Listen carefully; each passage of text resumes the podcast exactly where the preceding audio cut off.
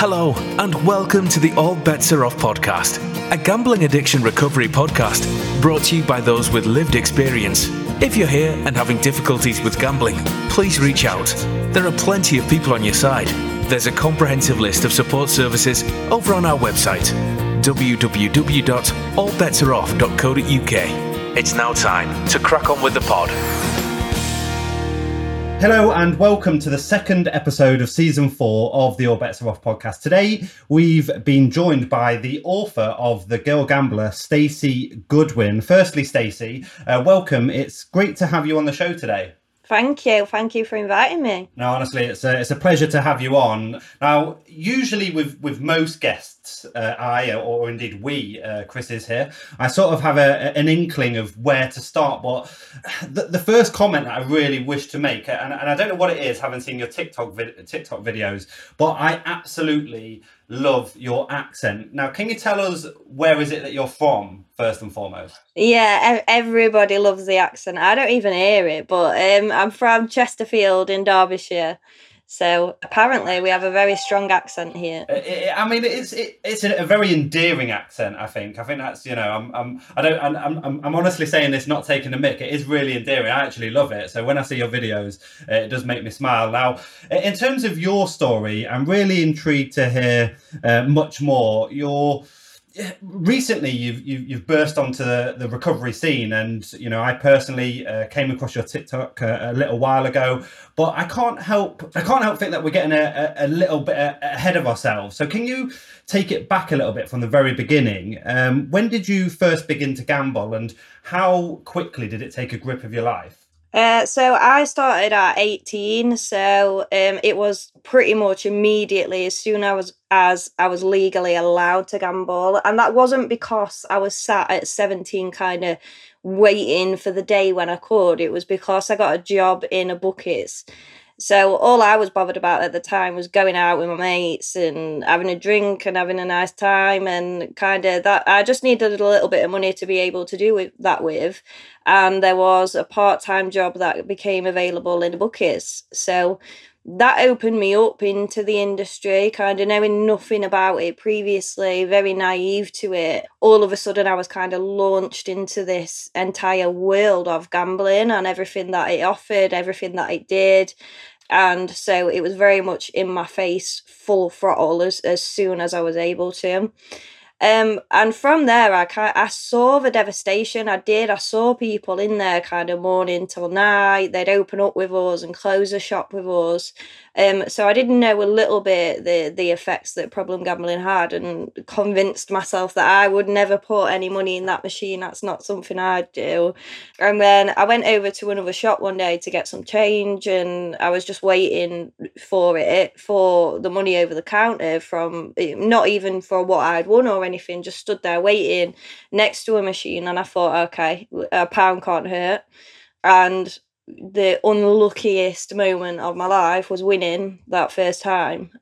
And I won, and it, it wasn't a lot. I think it was on roulette. So, but from there, it was just immediate, I think, the hook because I won. And that's kind of where I continued throughout the rest of those eight years. And it, it, it just got bigger and bigger. The need, the coins turned into notes, turned into online where it doesn't even feel like money anymore. But for me, I would, like I say, having that job there just exposed me to a world that I didn't know previously even existed. It's a pretty incredible experience, isn't it? You know, 17, hadn't thought of gambling, end up in a job where you're surrounded by gamblers, and then there you are, not planning to, but become a, a gambler yourself, and not just a gambler, but somebody who experiences great harm from it. And you know, I think there were a couple of things here. Firstly, I'd love to know what your kind of own personal experiences are. Because I know from me, when I saw other people gambling, I think, oh, poor them, but didn't realise that I had a problem myself until far too late.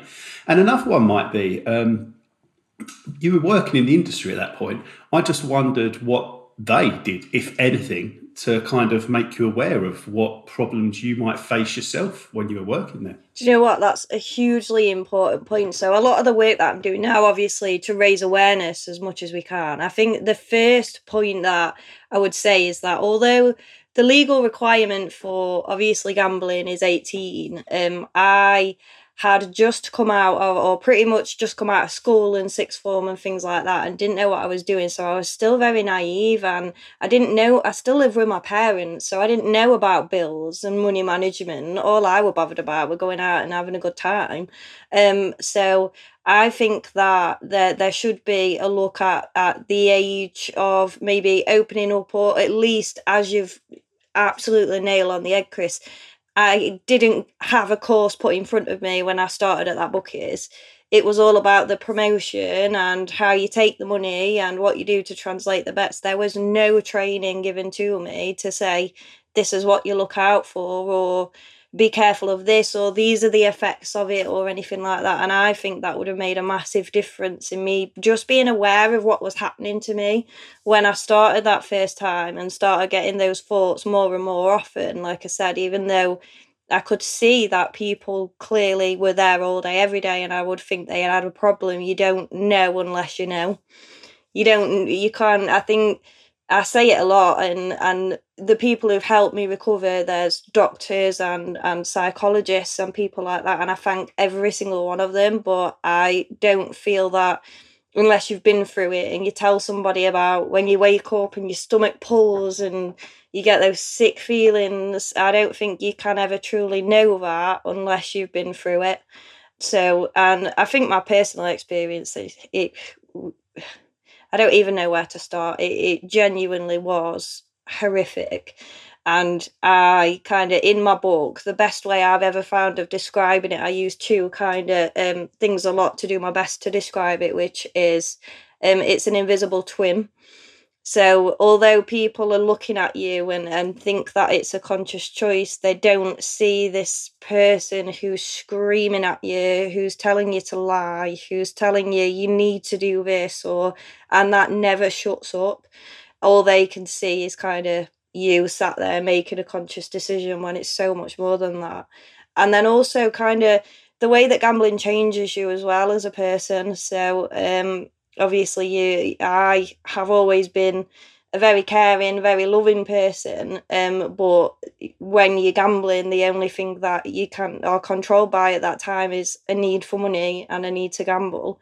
And the hardest thing to ever explain to anybody is why and that's the first question you will ever get asked is why. So again one of the ways that i found to explain it was i am still me but if you kind of imagine that your brain has sections kind of love and family and friends and work and then there's a part for addiction and they're all kind of have plugged into plug sockets when you are in that state the only thing that is plugged in is addiction so the other things are still there, but they're not working as they were, and that's that's for me how I found to explain that it changed me so so much, so much. I don't have any idea who I was. I was completely lost. I know that I know that Ryan wants to come with a question in a second, Stacey, but I've got to jump in here because I love the way you explained all of that um, about you know different parts of the brain and uh, but the bit about the invisible twin, I think that's absolutely wonderful because I can totally relate to that. And for me, I had an invisible twin from very young, and that was the one that was telling me to drink alcohol um, and how that's going to make everything better then I became part of like an invisible set of triplets, which is just really weird.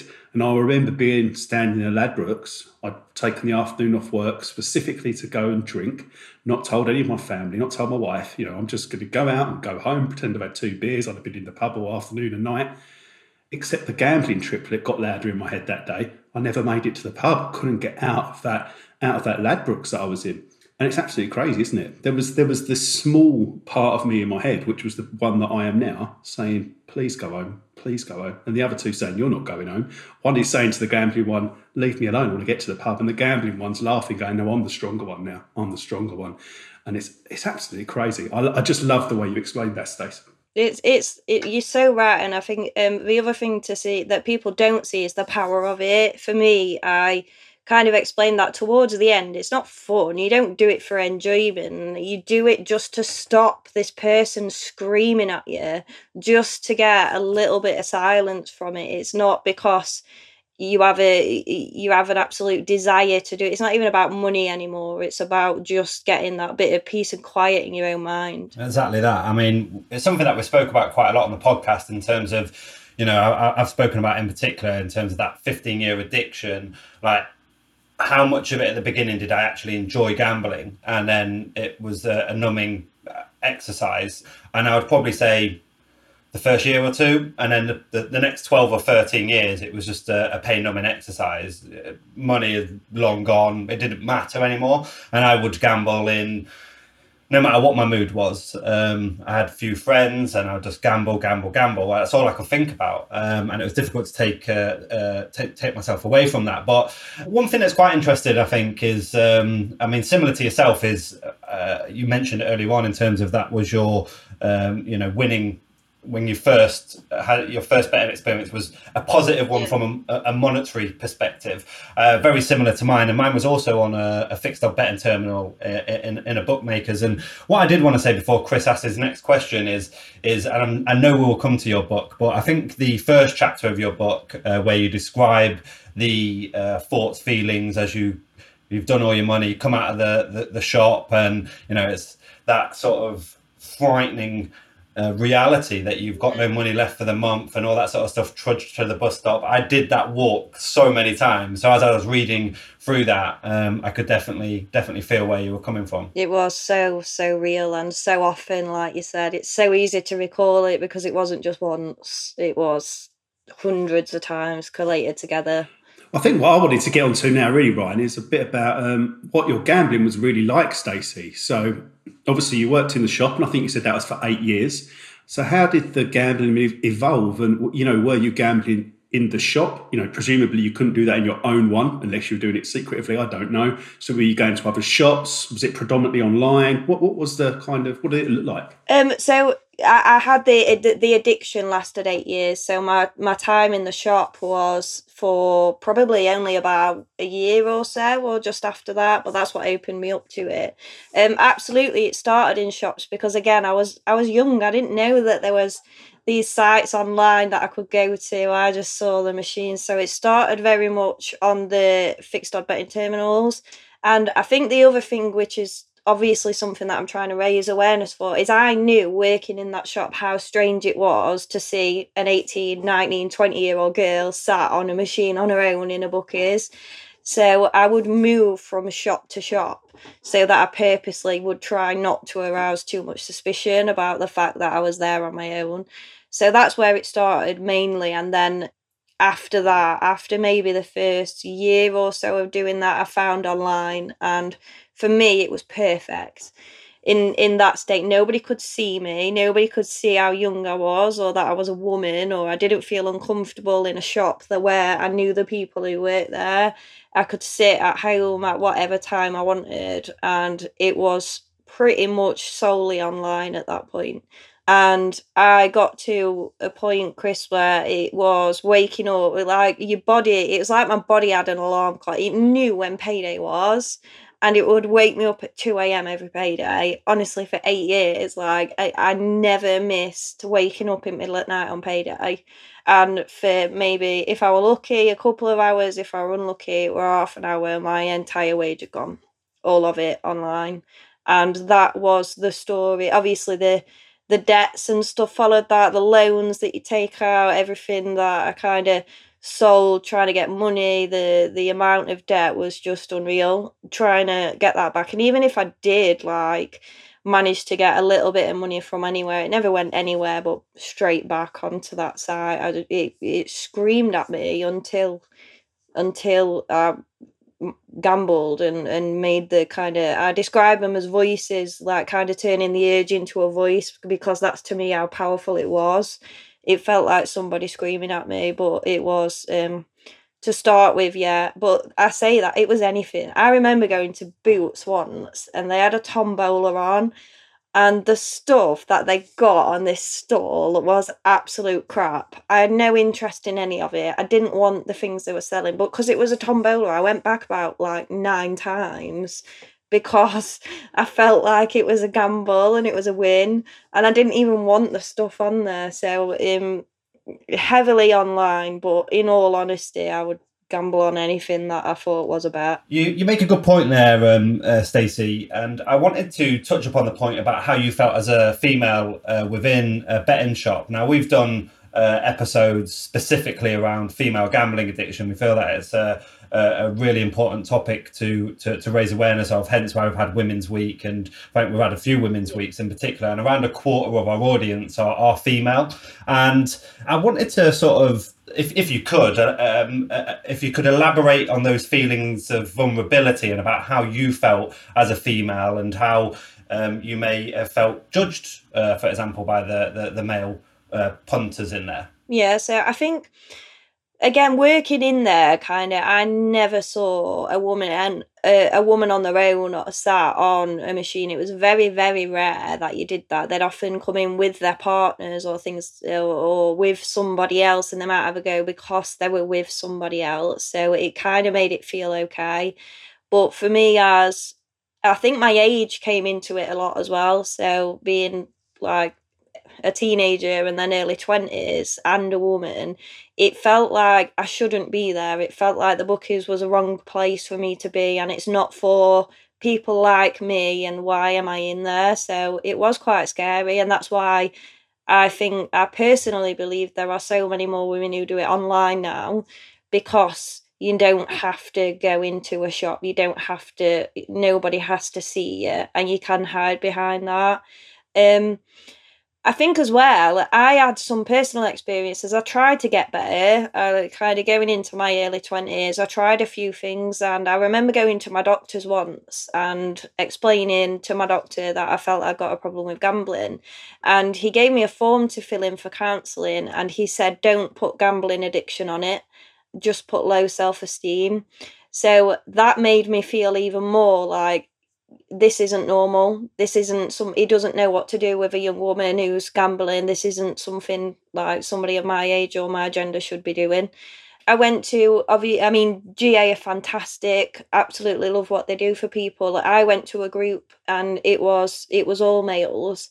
And as a 22 year old girl at the time, I was petrified it took all of my courage to step through the door and then so to not be able to kind of find comfort in somebody like me um a similar age or, or female was hugely scary and it led me to to not go back because I, I felt quite intimidated there. I, I was young and, and vulnerable. And I think that was part of the reason that I waited so long again to try and get help. And also the reason why I hid it for so long because I was ashamed because I just didn't see anybody else. That's kind of why I've done what I've done to say if there is an 18 year old girl starting a job in a bookies anywhere, please know that you're not on your own. You're not. It, it's a trap that it doesn't matter who you are, you fall into it and you, you can fall into it, but there is that things out there kind of suitable suitable for us you talk so eloquently about it, Stacey. It's amazing. You know, you've been through this, and you really do. You know, you've really picked up on how it's affected you, and and the things that made it difficult for you.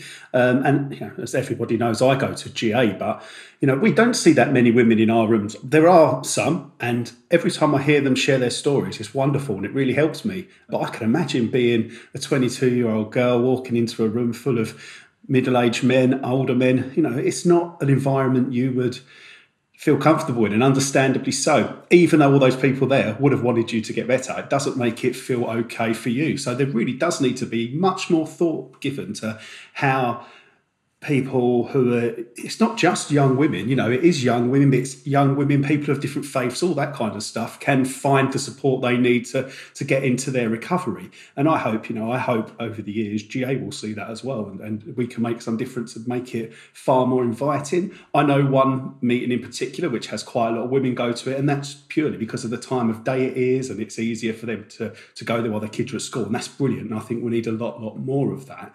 I'll tell you what though when you spoke about the doctor saying, "Don't put gambling addiction down," you know, that that just is terrible. I can't. I can believe that, but it's just it just shows what needs to be done in this country to help GPs understand. But when a GP is telling you that, somebody who you would have trust in, crikey, the stigma, the thought of I, why am I gambling? I obviously shouldn't be gambling. This is wrong. That, that's really, really horrendous. So they're two really important things you've picked up on there. But I don't know. I mean, what do you think, Stacey? You know, with regards to GA and stuff, do you see a way of that changing to make it more comfortable for people like yourself, or do you see other groups that are out there that maybe you're involved in or would like to be involved in, or you know, I just want to get some ideas from you really for our listeners to think this is what I could do if I'm a young lady. Yeah, I think that I found I think an important thing to mention is my recovery was through Gordon Moody. Um, they were absolutely fantastic, and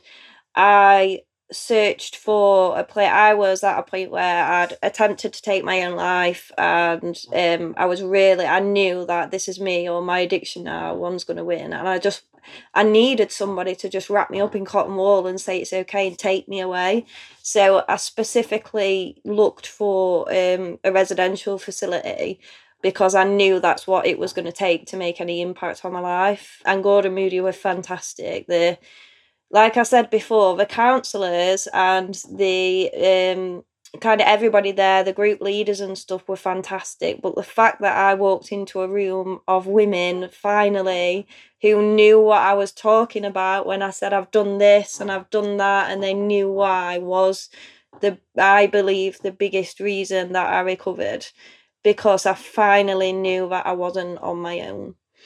I think that it kind of there's two points I think, Chris. I think that um, first of all, if we get more word out there to say that women do suffer too, and more women come forward, then it would be quite natural for more women to attend the groups that they need to. So there wouldn't need to be huge change made by the kind of recovery industry to say that we have to do this separately for women that if more people were felt comfortable about coming forward about it then i think that would happen quite naturally but then i've kind of um so there's lots and lots of groups out there the thing is though is that you have to look for them so when I went into that doctor's, there wasn't. He didn't tell me about GamStop. He didn't tell me about Gordon Moody. He didn't tell me about Gamblers Anonymous. I had to search for that myself. So I think that there should be even just a flyer somewhere, um, to say, do you know what, pick this up and here, here you are. Here's a, at least a signpost towards it. But looking now, especially since kind of people are reaching out to me as well since sharing my story, there is so much out there to help. It's absolutely amazing. It's just that you don't know about it.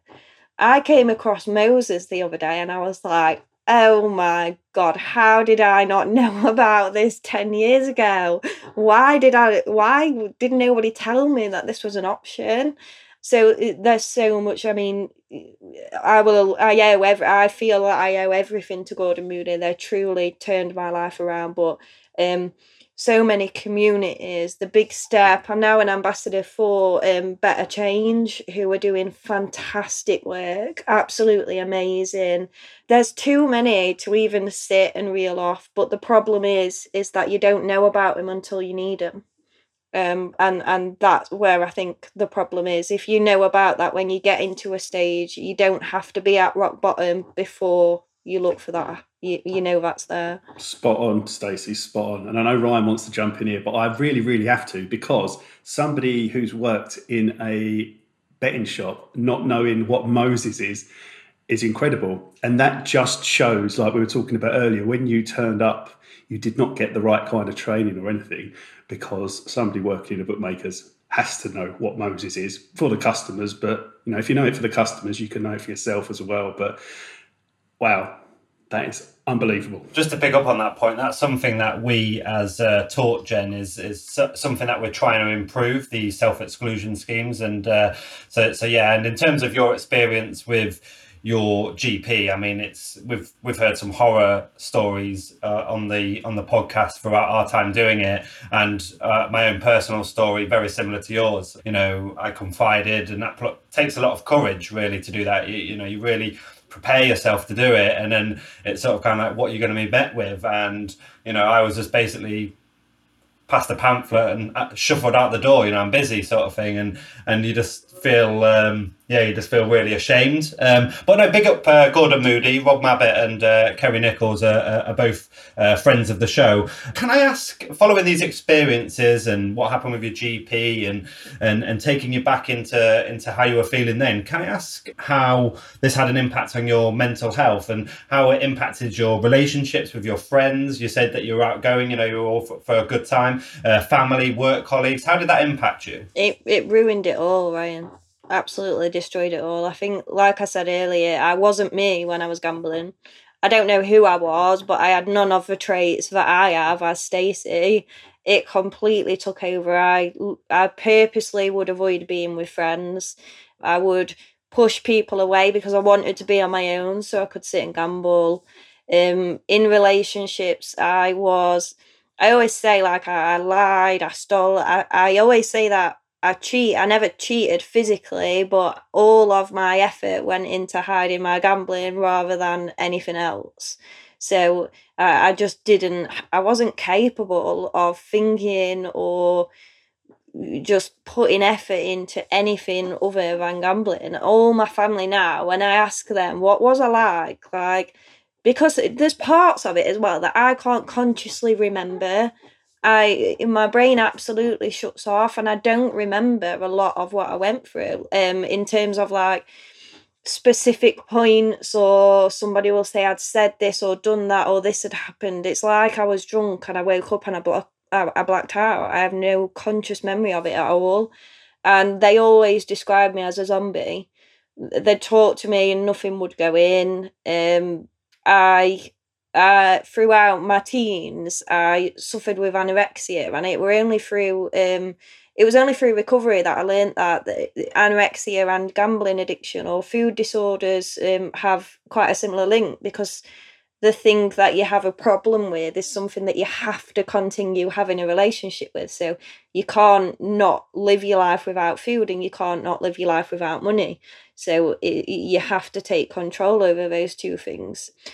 So it was some of the times I went, my, my weight dropped massively. Um, and in terms of my mental health, like I said, I made more than one attempt to take my life because I, I just, I didn't want to be here anymore. I didn't want to be controlled by these thoughts and I wanted to be me again, but I felt entirely trapped in my own existence and, and I wanted a way out. Thanks for that, Stacey. And it's, you know, I can really relate. The way you talk, it's incredibly relatable. Um, and you said something there about not being capable to have relationships. And that's true. It's, you know, the gambling consumes you 24 hours a day. You know, it's always there, isn't it? That invisible twin that you talk about is always there absolutely horrendous, absolutely horrendous. And thanks for sharing about all the other stuff you've been through too. But you know, with regards to the anorexia and the gambling, you're right. You have to eat. You have to have money you know, with my um, alcohol addiction, I never need to drink again, but I never need to drink alcohol because it's not something that sustains me. Food sustains people, you've got to eat, and money is required by everybody to, to buy the food, to buy the shelter, and all that stuff. So it, I, I really get that. I really, really get that. Before we go for a quick break and then come back to talk about your recovery, Stacey, and what you're up to now, what would you say to younger Stacey, having experienced what you've gone through? Um, I 100% would say you are not the only person that is going through this. You don't need to hide it anymore. There are things that can help, and have a look for those on the first time you thought it might be a problem. You don't need to hide it. You don't need to be ashamed. You don't need to be feeling as guilty as you are about this. You've fallen into a trap and you can get out of it. You really, really can. Brilliant top advice there, Stace. Um, so we're going to go for a quick break now, but uh, plenty more to come. So make sure you stick around for part two. So see you in a sec. Thank you for taking the time to listen to us today. The All Bets Are Off podcast is brought to you in association with Gamban, and they've teamed up with GamCare and Gam Stop to formulate Talk Ban Stop. The Talk Ban Stop campaign offers a trio of free tools to prevent gambling harm, with support via GamCare's National Gambling Helpline, free GamBan blocking software, and GamStop self exclusion. Head to www.talkbanstop.com for more information. TalkBan Stop is only available in the UK, but to block your devices from accessing gambling sites and apps, you can get Gamban at gamban.com or on the App Store or Play Store, wherever you are in the world. Now, though, it's time to get back into the pod.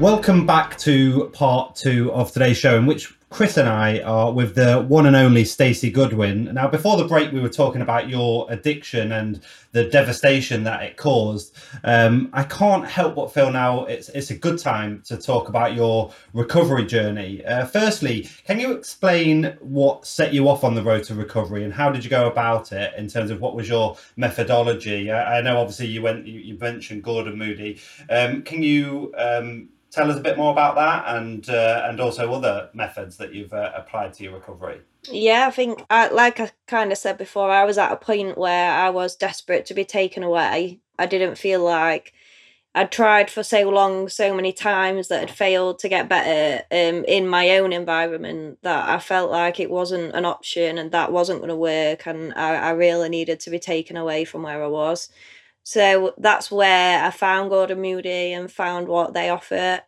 And I the application process was scary because there's always a chance that you won't get in and um, they'll refer you somewhere else. And for me, this was like, this is my last chance now. I'm I'm in a fight and I've got to win it.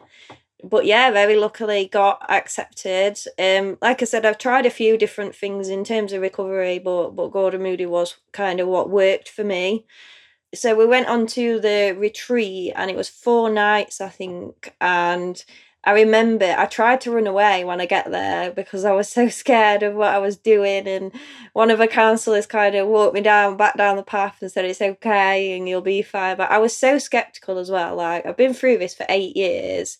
Four nights is not going to make the slightest bit of difference so even though i desperately wanted it I, I was hugely skeptical still but again, I think the most important part of that for me was when the kind of there was like an awkward silence between all the women there before it started. We all knew why we were there, but you're programmed for so long to not talk about gambling that nobody did. Everybody was sat there silent until kind of the group leaders came in and broke down that wall and we started talking about it. The relief that immediately filled the room. I remember at the end of that day, every single woman took some paracetamol because we'd all got a headache from like, I think it was just the pure emotion of it and the relief and just being with people, especially women for me, um, who understood and completely got what I was on about. It was absolutely groundbreaking. I remember it's like a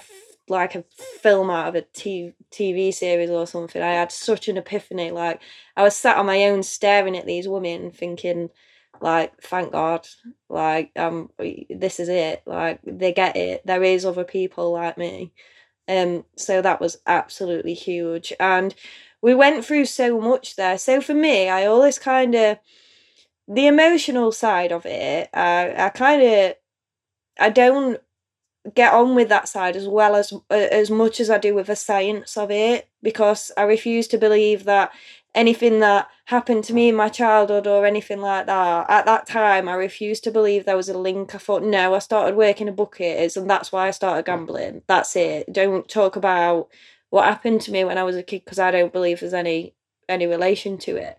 And to some extent I still believe that. So for me learning the science of it and actually okay there is a chemical reaction that happens in my brain when i gamble and actually there is the dopamine and all that kind of stuff. I, I didn't know that before and that gave me kind of a confidence to say do you know what? This isn't just me. This isn't just a choice. There is a physical reaction here and that really really helped me knowing it wasn't just just me and just choices that i was making and then there was kind of the mindfulness and stuff like that. And like it, i like to have a laugh. And i found a person there who i had a laugh with. And being sitting quiet i was like giggling the whole time. Like i'm just not a person that can sit and think about a flower or something like that.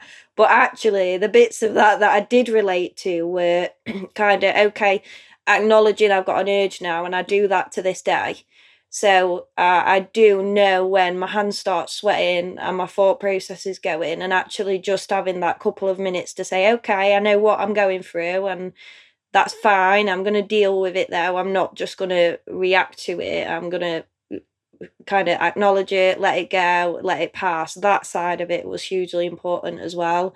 So even though it comes across in different ways, like there's obviously the 12 steps, and I say to everybody, I think you have to take from that what you take from that. There will be bits of that that work for you, and there might be bits of that that don't work for you. But the the foundations are there, and you kind of find what works and what doesn't.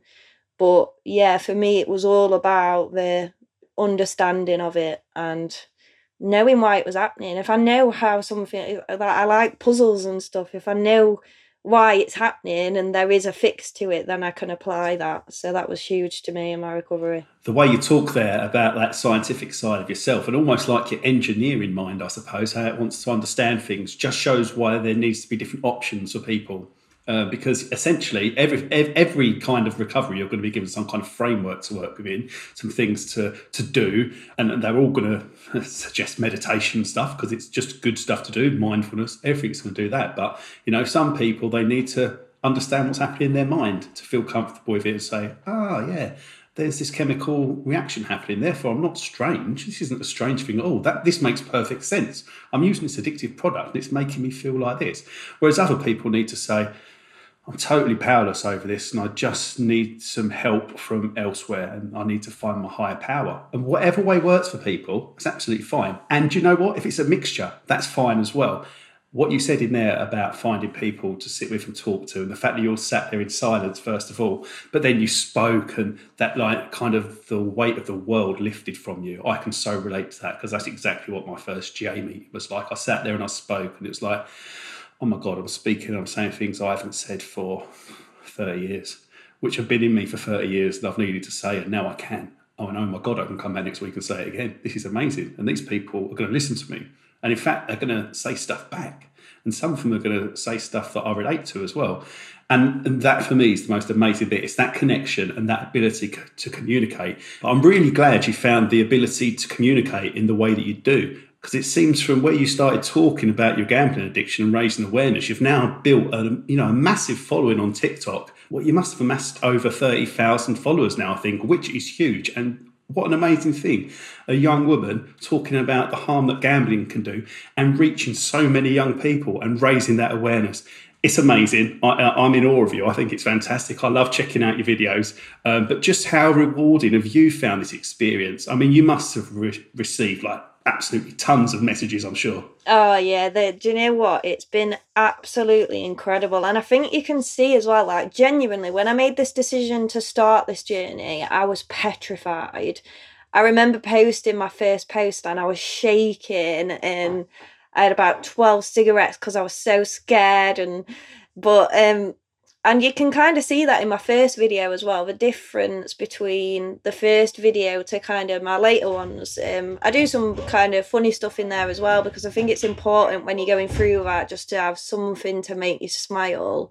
But the support i say this to the, the to the followers all the time they don't understand i have so many people message me who say they're a silent follower because they don't feel ready yet to open up to the world about that they've got a problem too. But actually, it's the comments and the likes from other people, from strangers, that let people know do you know what? Maybe if I do decide to make this decision to say that I've got a problem, it's not as people aren't as judgmental as we think that they're going to be. There's so much love and support on there, and other people who can relate so much that it helps people that you don't know you're helping um, just by being supportive of it. And I can't thank everybody on there enough for that. I really can't. They're helping much, much more than just me. And also, they help me because I did, I wasn't sure that I wasn't on my own and I wasn't going to get any other women come forward at all, but they absolutely have. I think I created a, a support group, a safe place on Facebook. So there's a lot of women in there who haven't found the courage yet to kind of openly speak about their addiction, but they can do it in there and know that I've everybody's safe, nobody's kind of judging. Um, and then over, I, I mean, hundreds of women have, have spoken to me directly to say that I have a problem and I'm not sure where to go and I'm not ready to kind of speak to anybody yet. So it is making an impact and I just couldn't be proud of it. Yeah, I was nervous of my experience. It's probably the best thing I've ever done, aside from recover. Brilliant. And you make a good point there in terms of adding the personality to your videos. I think if you were to go on there and just sound like a bit of a, a, a soundboard and you know you were just banging out about recovery and, and such but what i see from your videos is that you know I, I mentioned it earlier on it's that endearing nature the personality and i'm sure that uh, means that there, there, will be a lot of women out there that get a lot from that and uh, sort of kind of like i guess feel a bit more connected to yourself. And i think that's absolutely um, fantastic. And i think that's really really important and, and critical um, in your videos and uh, so so uh, massive plaudits for that now i wanted to take this opportunity as well to point towards your campaign to stop scratch cards being overtly in your face at least um, when you approach the checkout and it's a campaign that to be honest i i fully support uh, personally because from my own experience i know just how tough it was, particularly in the early stages. I would still say that I'm, I'm early on in my recovery, um, 13 months, but in the in the very early stages, you know, I found it very difficult. It was always second nature for me to to ask for scratch cards. And and that temptation is real. Um, i do see some of the comments that you've had um, you know on, on some of your videos that you do reply to and and that was good to see because i think a few people as you mentioned earlier on in the show just don't quite get it i'm just I, I am conscious that this recording is is is happening a few weeks prior to publishing but i guess i just wanted to inquire as to how that campaign is going and what the feedback has, has been like overall overall it's been really positive. Um, so it, there are people and and um who who don't quite understand, and that's absolutely fine because they're generally people who haven't experienced it either directly or indirectly, and and this isn't. And I've said this kind of over and over again within my videos and the comments and stuff. I'm not taking anything away from anybody.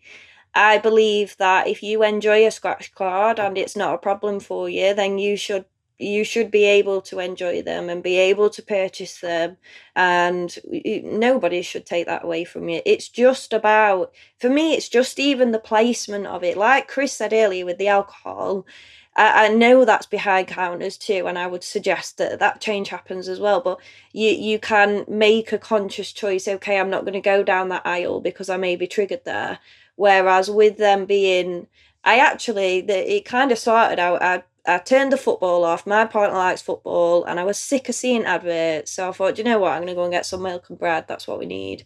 And there was a queue, and with social distancing, it made it even like further apart the queue and longer. And the only thing I could see was this tower of scratch cards with all these colours and stuff. And I was stood in that queue for about two minutes. And to overcome an urge and a trigger for that long is difficult like you said especially in the early stages when it's put directly in front of your face. And i thought this is wrong. We should get a choice for those people who want to just like cigarettes. You could say can i see your scratch cards please? But it's just about taking the trigger away from those who don't want to see them but currently don't have a choice in it and it's going really really well. So um when i kind of first started the campaign i asked for or i proposed to my local mp my idea about it and he put in a meeting with me which i was very surprised at and very happy about so I kind of prepped myself because I knew what would come in because I've seen kind of his things he likes a bit. He likes, uh, he's quite responsible with it, but he enjoys it. And so the challenges that came were within that conversation. It wasn't a simple, yes, it's a good idea. I got challenged over and over again, believe me. But um, afterwards, he said that. Uh, I kind of made the point again that in my everyday life, I make a decision to put Gamban on I make a decision to watch TV on another channel to avoid an advert, I don't have any choice in seeing that at the moment. And so um, I got a letter today after that conversation to confirm that it's gone into Parliament and it will be discussed as part of the gambling review that's taking place. So hugely, hugely proud, and hopefully we'll see more change on the back of it. It's wonderful news. That's wonderful news. I'm so glad that happened. And and you know what? Like the MP, fair play, fair play to your MP, and and also I think it's really great that he's asked all those challenging questions because it's, you know, if he hadn't done that and just kind of said, yeah, okay, and, and passed something on, those questions might have come later on. But, you know, if he's going to be able to really back this up, I suppose, now you've gone in there and if you get questions, you're prepared on the kind of questions you're going to get. And, but you're spot on, you're spot on. They are right at the checkouts, right at the checkouts. They're not even just at the checkouts where the cigarettes and alcohol might be behind, but they're actually at the self checkouts as well, which is just crazy. Um, Poundland near me. Oh, do you know? I went to Poundland other day, Chris. I couldn't even believe it. I went to Poundland and there were scratch cards advertised at the till. Do you know what? As well, another valid point is that a lot of people commented on the TikToks about it, saying their children ask for a scratch card because they're at they're at the tail and they're there and they're brightly coloured and they're huge. Um, and so it's about protect. We protected or did our best to protect children from one addictive substance, which was nicotine, and I don't think it should stop there. I totally agree. I totally agree. And having kids myself, I understand it. Come on, Dad, let's buy that one. Look how much money we could win for the rest of our lives.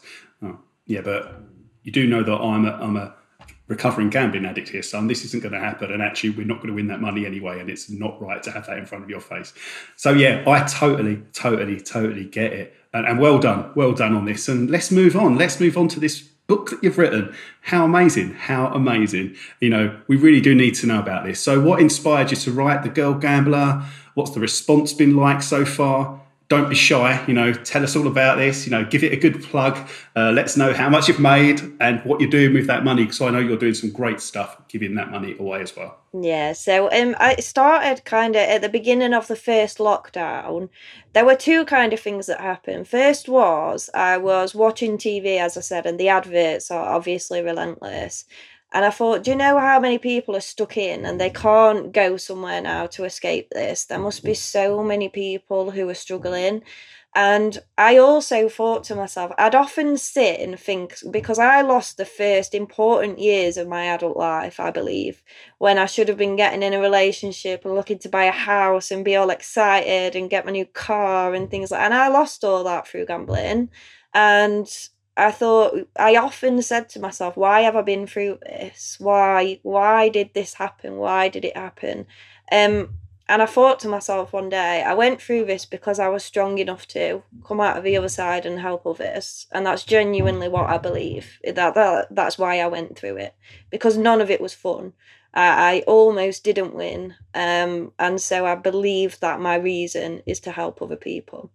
And like I said, the, the most important thing was that I wish when I was 18 this book would have been somewhere and I could have read it and I could have thought I'm not on my own. That is the biggest thing for me is letting people know they're not on their own. So that's why I did it. So it is so raw. It got rejected by so many publishers. So I thought, do you know what?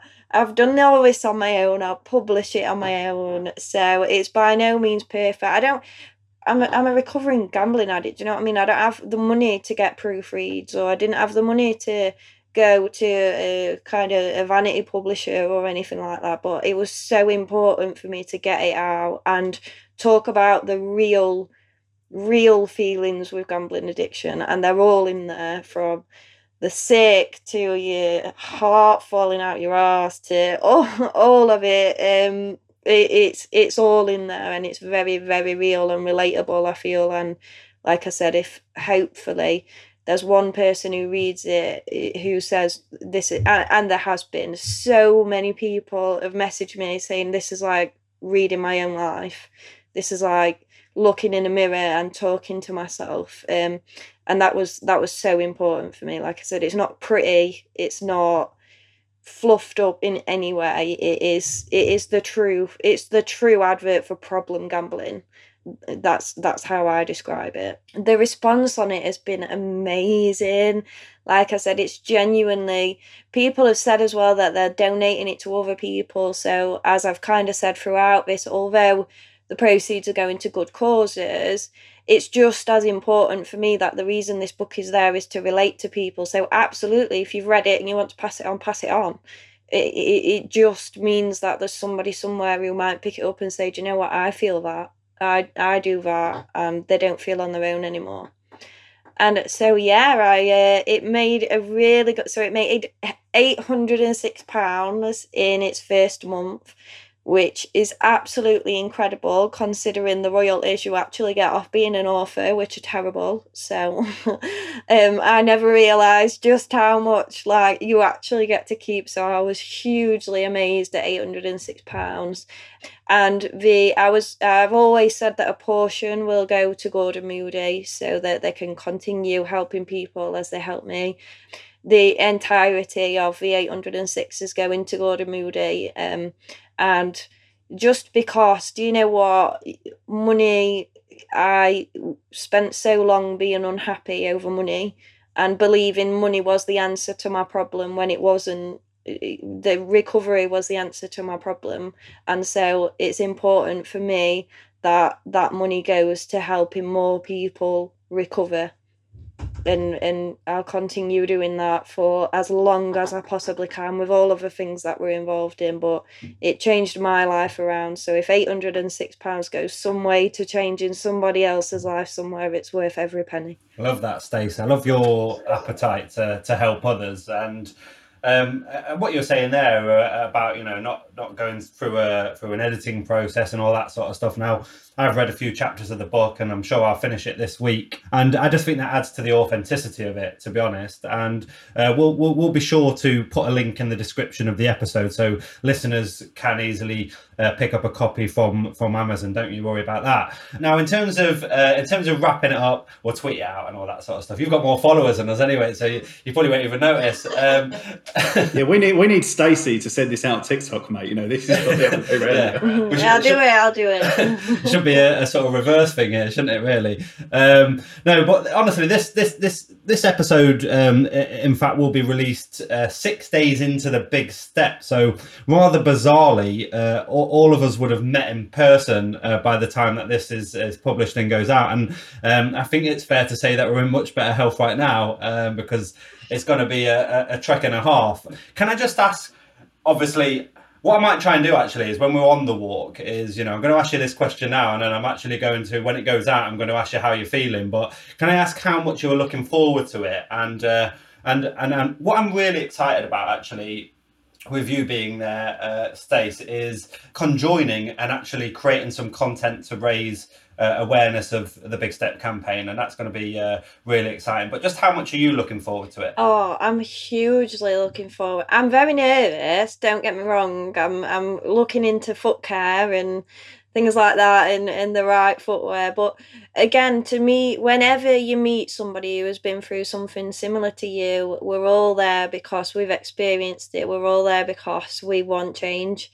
Um, so meeting the people is is always exciting for me. You create a new family whenever you kind of have that common ground. So absolutely looking forward to it so so much. Um, and I'm sure that my answer will probably be different six days in. uh, yeah, no, 100% it will be, trust me. Um, no, uh, I just want to say, uh, in terms of wrapping things up, I, I, really, well, both of us, I speak on behalf of, of Chris as well, um, really appreciate you coming on today. And uh, I just want to say uh, thank you for, for talking to us today. I look forward to, to meeting you. We look forward to meeting you.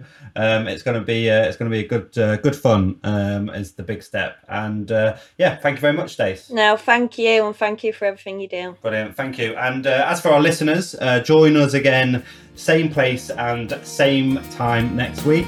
Ta-ta for now. You've been listening to the All Bets Are Off podcast. To find out more about the creators of the pod, then please visit our website www.allbetsareoff.co.uk. And don't forget to give us a follow on Twitter at allbetsareoff underscore and share this podcast with others. Until next time, stay safe and remain gamble free.